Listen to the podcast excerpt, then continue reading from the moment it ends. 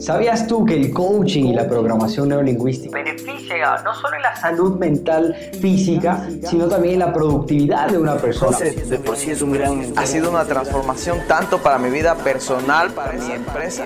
E invertir en tu mente es completamente rentable. Mi nombre es José Saltos y bienvenido a este nuevo episodio. Hola mi gente, ¿cómo están? Qué gusto, bienvenidos, bienvenidas a este nuevo podcast, a esta grabación en vivo de este podcast. Y el día de hoy tenemos un tema bastante interesante que creo que hoy en día es muy controversial el, el hecho de que, a ver, ¿de qué se trata todo esto? El tema del coaching, del tema de mentoring, del tema uh, de los trainers, ¿sí? Y existen muchas cosas y había visto, ¿sí? Que, que varias personas tenían estas dudas, que varias personas no entendían muy bien cuál era la función de un coach, cuál era la función de un trainer, cuál es la función de un mentor. Así que vamos a ir hablando cada uno de ellos. Y claro, puse un tema de quién es mejor.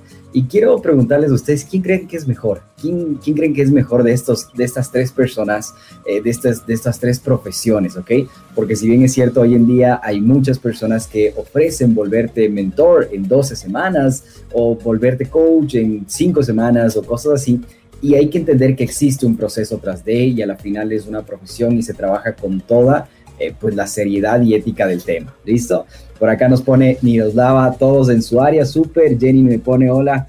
Eh, bueno, con información de hoy vas a compartir, nos das energía para aprender más, súper. Bueno, gracias a las personas que están acá en vivo en esta transmisión. Miren, voy a arrancar desde eh, el primer tema, ¿listo? Vamos a dividir estos tres personajes en qué es un coach, qué es un mentor y qué es un trainer y vamos a ir indagando un poco eh, dentro de cada uno de ellos. ¿Listo? Por ejemplo, eh, un coach, ¿ok? Viene desde la parte de que es alguien que ayuda a una persona o a un equipo a mejorar su, su técnica o un estilo o alcanzar sus objetivos y brinda un acompañamiento, ¿ok? Bien, eso voy a dar breve resumen, cosas chiquititas y después ya vamos a profundizar. Versus que un trainer es alguien que enseña las habilidades necesarias para algo, ¿ok?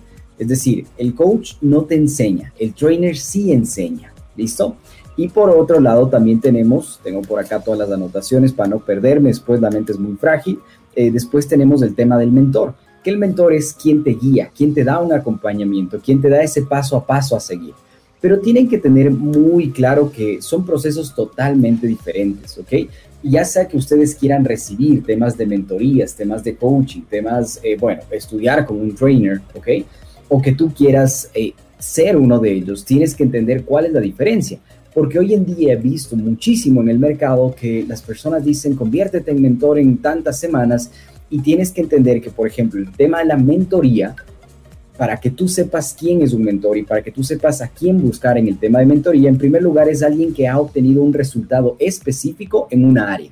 Vamos a suponer el tema más común, el tema del mentoring es lo más común, el tema de negocios. Entonces, si tienes a una persona que, por ejemplo, ha logrado vender 100 mil dólares, 500 mil dólares, un millón de dólares, 10 millones de dólares, 100 millones de dólares, cada uno de ellos te va a ayudar a llegar a ese proceso. Entonces, en el tema de la mentoría es trabajar uno a uno de forma muy personalizada. Adicionalmente a ello, ayudarle a la persona, decirle qué es lo que tiene que hacer versus que en el coaching no se da eso. En el tema del coaching más bien se hacen preguntas y el coach no necesariamente tiene que tener ese resultado específico versus un mentor, ¿ok? Entonces, por ejemplo, en el tema de, la, vamos a arrancar con el tema de mentoring y las diferencias con el mentoring y el tema del coaching, ¿listo? Por ejemplo, un mentor te aporta experiencia, un coach va un poco más allá, te ayuda a expandir tus posibilidades, te ayuda a que tomes mejores decisiones para que consigas por ti mismo el objetivo marcado. Pero el mentor ya te dice la experiencia, te dice, mire, esto es por aquí, esto se hace así y esto va acá. Ojo, los dos son muy complementarios. Vamos a entender por qué. Porque el mentor te dice qué tienes que hacer, ya te da la guía, te da la pauta que tienes que hacer. Pero tal vez no estás logrando esos resultados, pues ya ahí entra el coach porque el coach es quien te va a ayudar esa, a, esa parte interna a poder expandir posibilidades y que logres generar esos resultados, ¿ok? Otro tema, por ejemplo, en el tema del coaching existe una relación de igualdad profesional, ¿ok? Es decir, no es que el uno es más o menos, se trata mucho de una igualdad y se orienta en las tareas o actividades. Estas actividades o tareas salen básicamente de el coachee, que es del cliente, ¿ok? Versus que en el tema del mentoring, por ejemplo, se profundiza en la relación, se establecen vínculos eh, más emocionales. ¿Por qué? Porque el cliente, en este caso, le tiene una referencia como es una autoridad del mentor o tiene una como que el mentor es alguien que ha logrado algo que él quiere y, y entra algo mucho más emocional versus que en el tema del coaching. En el coaching tú haces las sesiones, trabajas uno a uno, ¿sí? Eh, este, y quiero que esto identifiquen muy bien y que sepan diferenciar, porque hay muchas personas que están mezclando esto y dicen, vamos a hacer coaching, vamos a darte tu sesión de coaching, y se ponen a mentorear a las personas porque le dices, ah, no, mira, es que tienes que hacer esto, es que esto no va por aquí, tienes que ir por acá, tienes que hacer estos pasos, es que esto me ha funcionado a mí, ¿ok? Y el rato que tú mencionas me ha funcionado a mí o el rato que tú estás dando la información por lo que te funciona a ti, por lo que quieres ayudar a esa persona de esa manera, ya deja de ser coaching y empieza a ser netamente la parte de mentoring, ¿ok? Entonces vamos a ver, por ejemplo, en el tema de duraciones. El tema del coaching se realiza a un corto plazo versus que el tema de mentoring es un mediano y largo plazo. Obviamente pueden, pueden ir cambiando, ¿no? Eh, por ejemplo, en el tema de programas. En el tema de mentoring se debe diseñar un programa estratégico que define el enfoque de la relación, mientras en, en el coaching no es necesario. ¿Esto qué quiere decir? Que en el tema de mentoring es mucho más, eh, eh, más bien dicho, es menos flexible y en el tema de coaching es muchísimo más flexible de cómo tú vas llevando todas estas eh, expectativas. ¿Listo? Por ejemplo, en la parte, otra diferencia más es que el coach es una especie de espejo para el cliente o para el coachee y nunca comparte su punto de vista. Recuerden cuando se realiza herramientas o técnicas de coaching, de programación neurolingüística, no nosotros no, no, no vamos a, compartir nuestra experiencia, no vamos a asumir, no vamos a juzgar y no vamos a interpretar, ¿sí? Simplemente somos un espejo y ayudamos a la persona para que él mismo sane y que la persona mismo diga, ah, mira, ya me siento bien, es, es diferente, se siente diferente o ya estoy alcanzando estos objetivos porque me di cuenta de esto. Pero la persona se tiene que dar cuenta en el tema de coaching, de sesiones de coaching, de programación o lingüística, la persona saca las respuestas y saca las actividades y las tareas que está por hacer, versus que en el tema de, por ejemplo, mm, mentoring, ah, básicamente es el mentor quien le dice, ok, ¿sabes qué, José? Tienes que hacer esto, tienes que hacer esto, esto funciona de tal manera, entonces va totalmente diferente, ¿ok? Eh, eso para que ustedes tengan en consideración. Solo déjenme cambiar el micro, que estaba con el micrófono de la computadora. Ok, ahí estamos. Listo. ¿Listo? Ok, para mi gente de Clubhouse también, las personas que estén por Clubhouse, eh, para las personas que estén por Clubhouse, les menciono que igual pueden levantar la mano, unirse. Y para las personas que estén por Facebook, Instagram, YouTube, pues bienvenidos por acá. Eh, desde mm, Venezuela, qué gusto, Jorge Luis, y bueno, a las otras personas que están por acá, ¿ok? Ahora, vamos a otro tema, desarrollo de habilidades. En el tema de mentoring se dirige directamente al desarrollo de empleado de forma profesional y personal, no solo para el puesto que ocupa, sino también para aquel que puede ocupar a futuro. El mentor tiene un papel mucho más estratégico, versus que en el tema de coaching se ocupa de un tema más concreto, de eh, que afecte el rendimiento en el puesto de trabajo actual en el tema del coach, ¿ok? Estas son ciertas diferencias, pero vamos a ver igual la parte del trainer, ¿ok? Entonces, el trainer es alguien que enseña habilidades necesarias para algo. ¿Sí? Eso quiero que tengan en consideración. Por ejemplo, nuestra certificación se llama Master Trainer NLP Coach porque enseñamos las habilidades, las herramientas y las destrezas para que las personas logren hacer algo y logren eh, hacerlo replicable. ¿Sí? Esa es una, una gran diferencia en el tema de, de, training, ¿ok? Y tengo, que tengo una anotación por acá sobre las, estas diferencias para que vayamos compartiendo un poquito. Y quiero que ustedes, me, eh, que ustedes por acá, eh, si están eh, si están viéndonos en, en, el video, en la transmisión, que compartan un poquito qué es lo que ustedes se dan cuenta, cuál es la, qué, diferencias más tiene un coach, un trainer, un mentor, quién es mejor, por decirlo así. Y me encanta la respuesta de Niroslava que dice todos en su área y es exactamente eso, ¿no? Solo que era para generar un poquito de controversia el tema de, de, preguntarles de esa manera, ¿no? Que a veces nos gusta esa parte de la controversia, ¿ok? A ver, vamos a poner por acá trainer, eh, donde tenía esa anotación, trainer eh, versus coaching. ¿Ok? Porque igual, el proceso, por ejemplo, en los procesos de training es mucho más de entrenamientos, como su palabra lo dice. Y tú te vuelves un entrenador donde compartes las habilidades a la persona, compartes esas habilidades para que y esas herramientas y tienen procesos y muchas veces no se pueden modificar muchos de esos procesos, ¿ok? Son procesos más estáticos y no es simplemente de decir, ah, mira, ¿sabes qué? Voy a cambiar. No se trata por ahí, no va por ahí el tema de, del training. En el training existen procesos y existen pasos y tú tienes que eh, irlos trabajando, ¿sí? Ok, súper. Eh, Evelyn nos dice, hola, profe, gracias por saludos, saludos desde España, Evelyn, qué gusto. En el curso nos comentas la importancia de hacer coaching y no de mentor. El coaching te hace preguntas, te lleva a la transformación, plan de acción. Exactamente, porque el programa, pues en nuestro caso, es Master Trainer NLP Coach, es, no es tema de mentorías. Y ojo, tengan igual cuidado, o sea, a ver, si toman un curso para ser mentor, eh, yo, es como que un poco medio, eh, tienen que tener cuidado en ese sentido, o si se están preparando para mentorear a alguien, tienen que lograr un resultado específico, sea grande o sea pequeño, no importa, tiene que ser un resultado específico el cual ustedes están logrando. Si logras, por ejemplo, no sé, logras X resultado en el tema de un deporte, ¿ok? Eh, o X resultado en el tema de negocios o en el tema de tu profesión, logras algo concreto, específico, ahí se puede mentorear a una persona. Si no has logrado ese tema específico, lo que puedes hacer es, por ejemplo, coachar a las personas, que por eso es muy común el tema de los entrenadores, ¿no? De los coach deportivos, que es desde ahí donde nace. Entonces, el coach deportivo no necesariamente eh, logró por decirlo así, correr tantos kilómetros. Oye, pero si él no logró correr tantos kilómetros, ¿cómo me va a enseñar a mí a correr tantos kilómetros?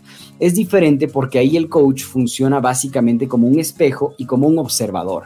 Entonces, como observador, te da otro punto de vista, te hace tipos de preguntas y aplica herramientas y estrategias y técnicas para que tú puedas mejorar y tú mismo te des cuenta y digas, ah, ok, tengo que hacer esto, tengo que comprometerme más en esto.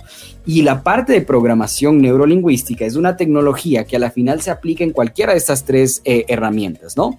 Entonces, eso tienen que que, ir analizando ustedes antes de tomar cualquier eh, decisión y decir, mira, necesito un mentor, necesito un coach, necesito un trainer. Un trainer enseña habilidades, un coach básicamente va un poco más hacia las sesiones de que tú te autodescubras y un, eh, y un mentor da consejos y recomendaciones, ¿ok? Porque recuerden, el tema de mentoring, las direcciones da el mentor y va directamente a dar consejos y recomendaciones. A ver, cuéntame, ¿qué estás haciendo tú actualmente en tu vida o en esta área específica, en tu negocio, en tu profesión, etcétera? Mira, estoy haciendo esto, ok, entonces tienes que hacer esto, esto, esto.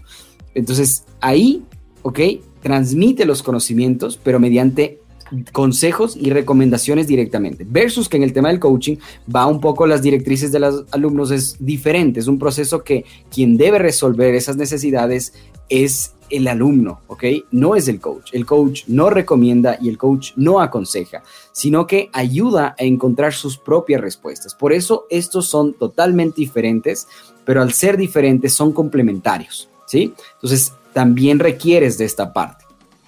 Igual, eh, tienen que entender, por ejemplo, que las técnicas que se utilizan pueden parecer similares, pero viene a ser algo muy diferente. Tengan cuidado cuando vayan donde un coach y les diga qué hacer o el, el mentor, por ejemplo, sí puede utilizar temas de coaching, puede hacer temas de preguntas para que esta persona se eh, interprete un poco, indague un poco más. Sí, claro que lo puede hacer, pero al final y en conclusión tiene que decirle qué hacer.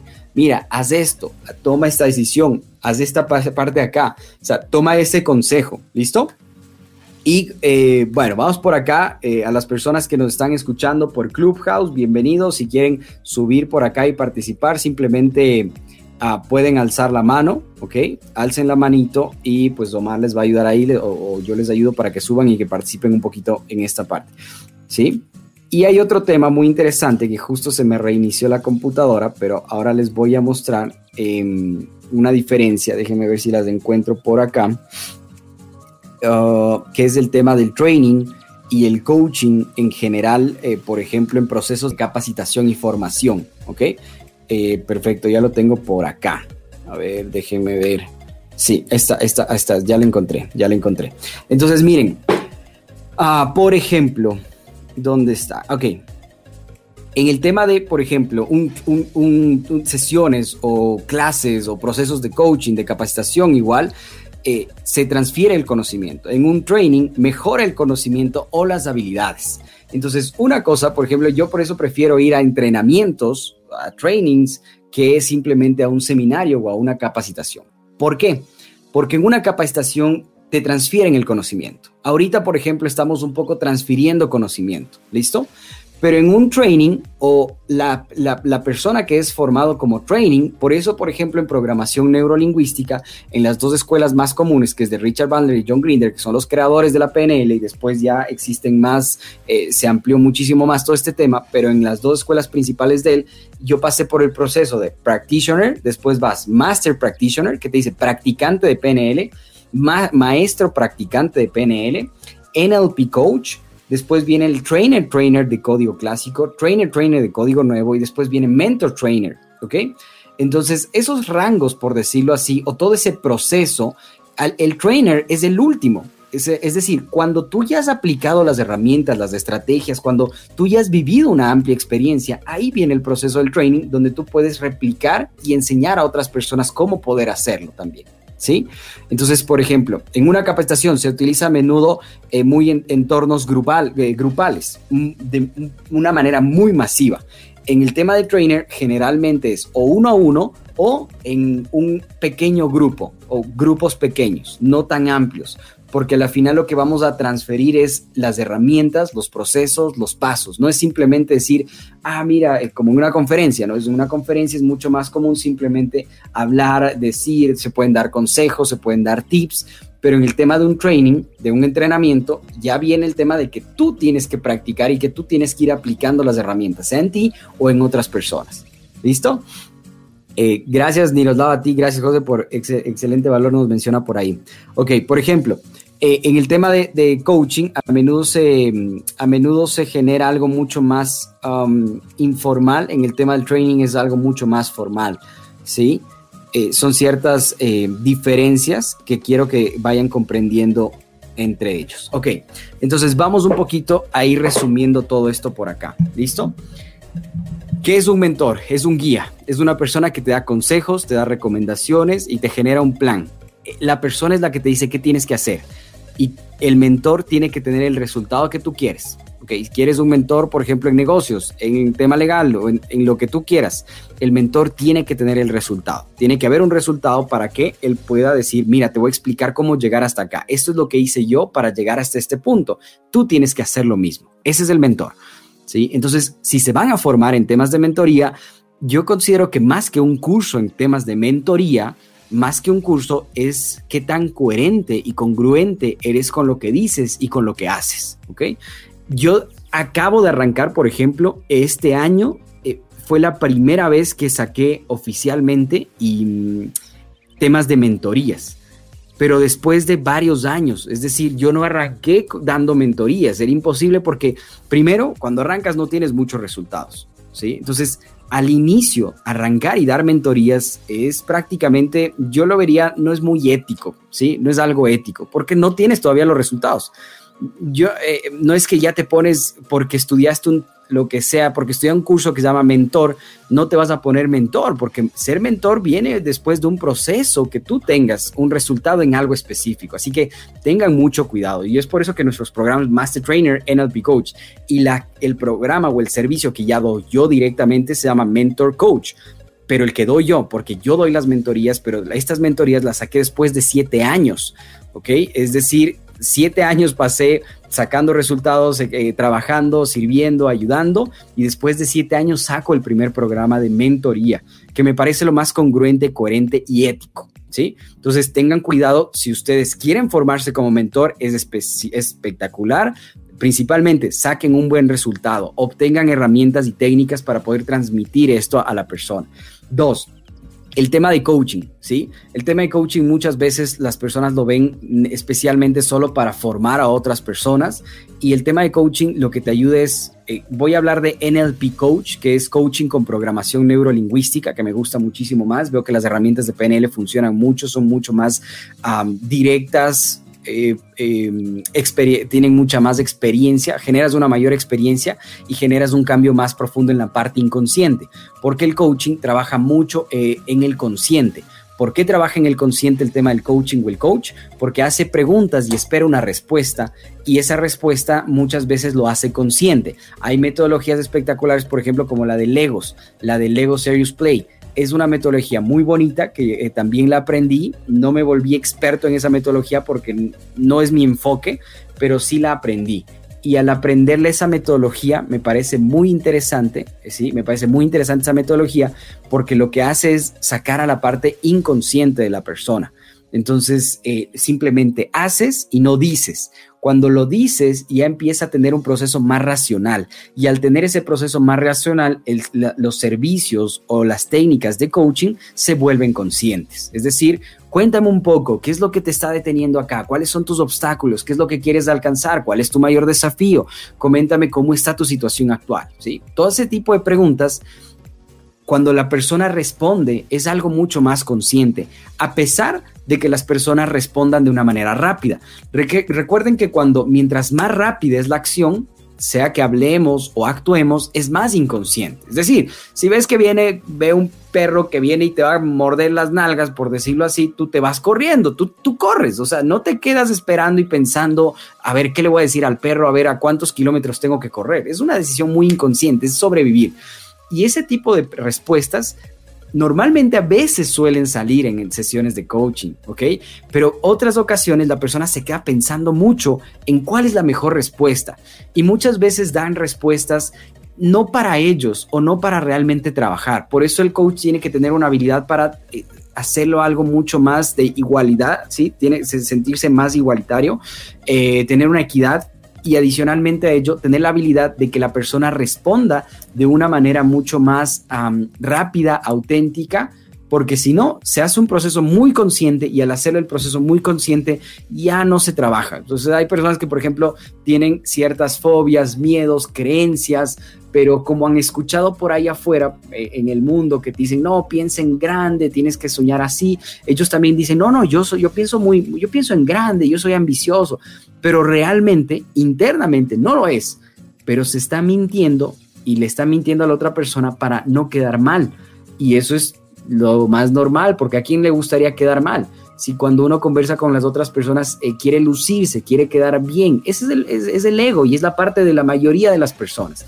Cuando las personas muchas veces están o estamos ¿sí? Incluyámonos un poco nosotros. Estás mal, estás pasando por un mal momento, pero tú no le vas y le dices a la persona que te conoció y te dice, hola, ¿cómo estás? ¿Tú qué le dices? Estoy bien, todo está bien, bien, gracias, sí, excelente. No vas y le dices, no, sabes que estoy jodido porque tengo este, este este, y este problema. ¿Sí? Normalmente no pasa eso, ¿ok? Entonces ahí es la habilidad del coach de generar rapport, de generar buena sincronía, de tener buenas, o sea, hacer buen tema, uso de neuronas de espejo, ¿sí? De uso de la parte no verbal, que todo eso se aprende en programación neurolingüística para que la persona saque una verdadera respuesta. Ahora, en el tema de PNL o programación neurolingüística, lo interesante y que los estudiantes, que por acá tengo algunos que están escuchando y mirándonos, eh, me van, me van a, a, decir si miento, digo la verdad, no es necesario tener la información para que la persona haga el cambio o tenga el cambio o haga el ejercicio o aplique la herramienta. Es decir, yo no necesito que tú me digas qué es lo que estás pasando mal o por qué estás pasando mal, porque muchas veces las personas prefieren guardarse porque es algo que muy íntimo, algo que les da vergüenza. Entonces no pueden estar diciendo a cualquier persona y hay coaches que no son éticos y van y se lo cuentan a todo el mundo. Entonces también eso tienen que tener en consideración. Puedes contar ejemplos, puedes contar casos, pero no puedes decir nombres específicamente, ¿no? Entonces con la parte de programación neurolingüística, la herramienta se aplica pero no necesitas tú saber la información. Es decir, tiene un mal contexto la persona, tiene algo que le está incomodando. En el tema de coaching, ¿qué es lo que haría? Empezaría con preguntas y respuestas y cosas así para sacar la información y aplicar una herramienta. En tema de programación neurolingüística no es necesario. En PNL simplemente aplicas la herramienta, haces que la persona piense, ingrese, y genere ese estado ahí es importante tener, la habilidad de calibración, es decir, de sentir lo que la otra persona está sintiendo. No en su 100%, pero tu cuerpo debe de tener eh, esa capacidad de detectar. No sé si a veces les ha pasado o cuando ya estás con una relación y, conectas mucho con una persona, que, ya sabes si le duele la cabeza, que ya sabes si tiene mal humor o que ya sabes cualquier situación que tal vez le molestó, ¿sí? Entonces ya, ya sientes, prácticamente tú sientes. Esa es la habilidad de calibrar que se ve en PNL. Entonces, ¿tú qué es lo que haces? Haces que la persona, mediante preguntas y herramientas, genere un estado en PNL genera una vez ese estado la persona, genera ese estado que puede ser positivo, negativo, creencias, experiencias que ha vivido. No necesito que él o ella me lo cuente, simplemente hago que piense, que sienta, que vive ese estado y aplico las herramientas para poder generar esa, esa transición y esa transformación a un nuevo estado y poder resolver ese inconveniente. ¿Sí? Entonces va mucho más allá la parte de PNL. ¿Listo? Trabajamos parte de mentoría, parte de coaching, adjuntando un poquito más la parte de PNL, ¿sí? Y después, hola Gaby, Gaby Reynoso por acá también nos saluda, eh, y después tenemos la parte del trainer, ¿ok? Que el trainer, la habilidad de un trainer, por ejemplo, cuando tú estás iniciando en el tema de PNL, eh, eh, depende de los programas. Nosotros tratamos de hacer un programa súper completo que tenga todo, que donde te enseñen los pasos, porque ya me pasó a mí. ¿Qué me pasó a mí? Cuando empecé a estudiar PNL, no aprendía, simplemente vivía la experiencia. Y está bien, para un seminario es espectacular, pero cuando tú ya te vas a formar o quieres estudiar estas herramientas para aplicártelas tú o para tú aplicar a los demás, necesitas un trainer. A él le necesitas. ¿Por qué? Porque el trainer tiene las habilidades, las herramientas y la técnica para poder transferir este conocimiento de una manera súper fácil, donde las personas identifiquen los pasos de los ejercicios y lo puedan hacer. Es decir, no se trata simplemente de decir, ¿y cómo se hace una campaña, por ejemplo, de publicitaria? Ah, no, mira, simplemente invierte en publicidad. No, no, no, no. Se va, eh, tiene paso uno, dos, tres, cuatro. Igual, oye, ¿sabes qué? Tengo este cliente que está sufriendo porque tiene creencias y esta creencia no le está dejando avanzar o cumplir sus objetivos o tiene un diálogo interno que le está afectando muchísimo a él y ese diálogo interno no le permite progresar. ¿Listo? Entonces, en ese contexto, ¿qué es lo que tiene que hacer? Aplicar una herramienta. Y el trainer tiene la capacidad de brindarte esta herramienta porque él ya las aplicó. Es decir, el trainer es un grado donde prácticamente este, no entra la parte de mentoría en el tema de training, sino entra más el tema de coaching, de PNL, de docencia, de saber explicar, de saber comunicar, de saber eh, transferir los conocimientos y saber decodificar los patrones de, los, de las herramientas, las estrategias. ¿Listo? Todo tiene patrones. Eso quiero que tengan muy claro. Hay veces que, por ejemplo, este podcast, ¿ok? Este podcast tiene un patrón. Tiene un patrón de inicio, tiene un patrón en el medio, tiene un patrón al finalizar. Y normalmente ese tipo de patrones eh, se los descubre con programación neurolingüística. Entonces un trainer tiene la habilidad de codificar patrones en distintas... Em, profesiones, llamémoslo así, porque existen patrones para todas las carreras, cómo se presenta un abogado, cómo habla un arquitecto, eh, cuál es el proceso para eh, eh, todo, o sea, prácticamente todo eso tienen, tienen procesos, patrones. Entonces el trainer tiene la habilidad de decodificar y codificar estos patrones y crear nuevos ejercicios mediante todo esto. ¿Listo? Bueno, muchachones, eh, gracias por estar acá. Gracias a las personas que están en Facebook, YouTube, Instagram. Recuerden seguirnos. También a las personas que han estado por acá en Clubhouse. Ah, miren, tengo levantado la manito de Fernando. Igual, si quieren, no sé, bueno, ahí bajó la mano. Súper, Fernando. A ver, Fernando, te voy a dar paso. Igual las personas que quieran eh, subir, eh, bienvenidos. Vengan, pueden levantar la manito por Clubhouse. ahí, denme un minuto nada más que Omarcito nos ayude poniendo acá eh, la persona. Y hola Fernando, cuéntanos un poquito, preséntate y, eh, eh, no sé si tienes alguna pregunta o inquietud. hola José, soy Fernando Rivadeneira, soy, soy coach. bueno, yo te quiero comentar un caso que tuve con una persona que le estaba hacía las preguntas, pero mm, si me dio dos respuestas de cinco preguntas que le hice, no me dio más porque el resto se quedaba callado, no sabía qué responderme. Entonces se volvió una sesión bastante incómoda, te cuento, José, por ese lado. Súper. Ok. Entonces, bueno, respondiendo un poco esa parte que nos acaba de mencionar Fernando acá en Clubhouse, a, recapitulando un poco es, ¿qué hago con ese tipo de clientes o de personas que tal vez estoy hablando o estoy haciendo una sesión, pero es muy cerrado, no, no me responde, etcétera. Eh, te voy a dar dos soluciones, Fernando. La primera solución es aplicar herramientas de PNL. ¿Por qué? Por ejemplo, muchas veces la persona no responde estando en la primera posición, es decir, estando en el yo. Pero al tener estas herramientas de PNL, tú le puedes hacer que la persona vaya en una segunda posición o una tercera posición y que desde ahí eh, empiece a responder. Ahora, eso por ejemplo, con un caso de PNL. Realmente hay varios ejercicios que se pueden aplicar. Esto es composiciones perceptuales que se llama. Otro tema que se puede aplicar en este caso donde empezamos a hacer una sesión, pero la persona está muy cerrada, Ah, puede ser que previa a la sesión mm, hay que analizar mucho el contexto en general. Por ejemplo, generar un buen rapport, que la persona esté de acuerdo y que eh, quiera ser coachable, porque eh, presionar, por ejemplo, me ha pasado y me pasó a mí que al principio aprendes de estas herramientas y dices, wow, esto le va a servir a todo, todo mundo, todo el mundo tiene que aprender esto y quieres ayudar a muchas personas, pero lastimosamente no todos quieren o no todos son coachables. Entonces, eh, tener bien establecido antes de arrancar las sesiones, tener bien establecido cuáles son, por decirlo así, las políticas o un acuerdo para arrancar a trabajar, generar un rapport con la persona. Y hay casos, por ejemplo, que me han dicho, eh, le pregunto, ¿no? Por ejemplo, casos de fobias, creencias, etcétera. Oye, cuéntame, ¿cuándo, ¿desde cuándo arrancó?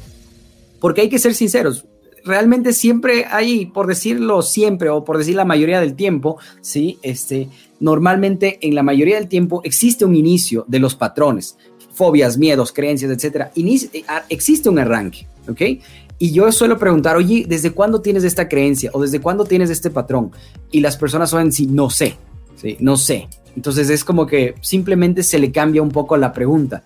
Quiero que te imagines, ¿sí? O sea, imagínate desde cuándo le pondrías. Yo sé que no sabes, yo sé que tal vez no exista en tu, en tu, en tu mente esto, no importa. Quiero que te imagines y me lo digas.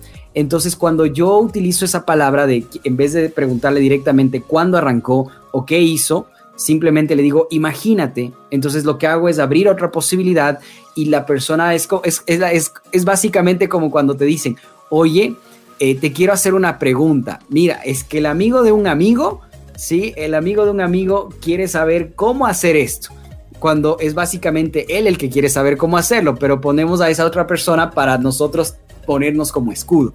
Entonces tú puedes utilizar también esa técnica a favor tuyo, que es básicamente, oye, imagínate, ¿no? Y si fueras otra persona, que esa es una segunda posición, si fueras otra persona, ¿cómo crees tú que sería esta respuesta? O le haces la pregunta y le dices que te responde en una segunda posición. ¿Sí? Estas son cositas, eh, Fernando, espero haberte ayudado un poco por ahí, pero son, estos son, son, son formas en las cuales tú puedes eh, ir trabajando el tema de la sesión.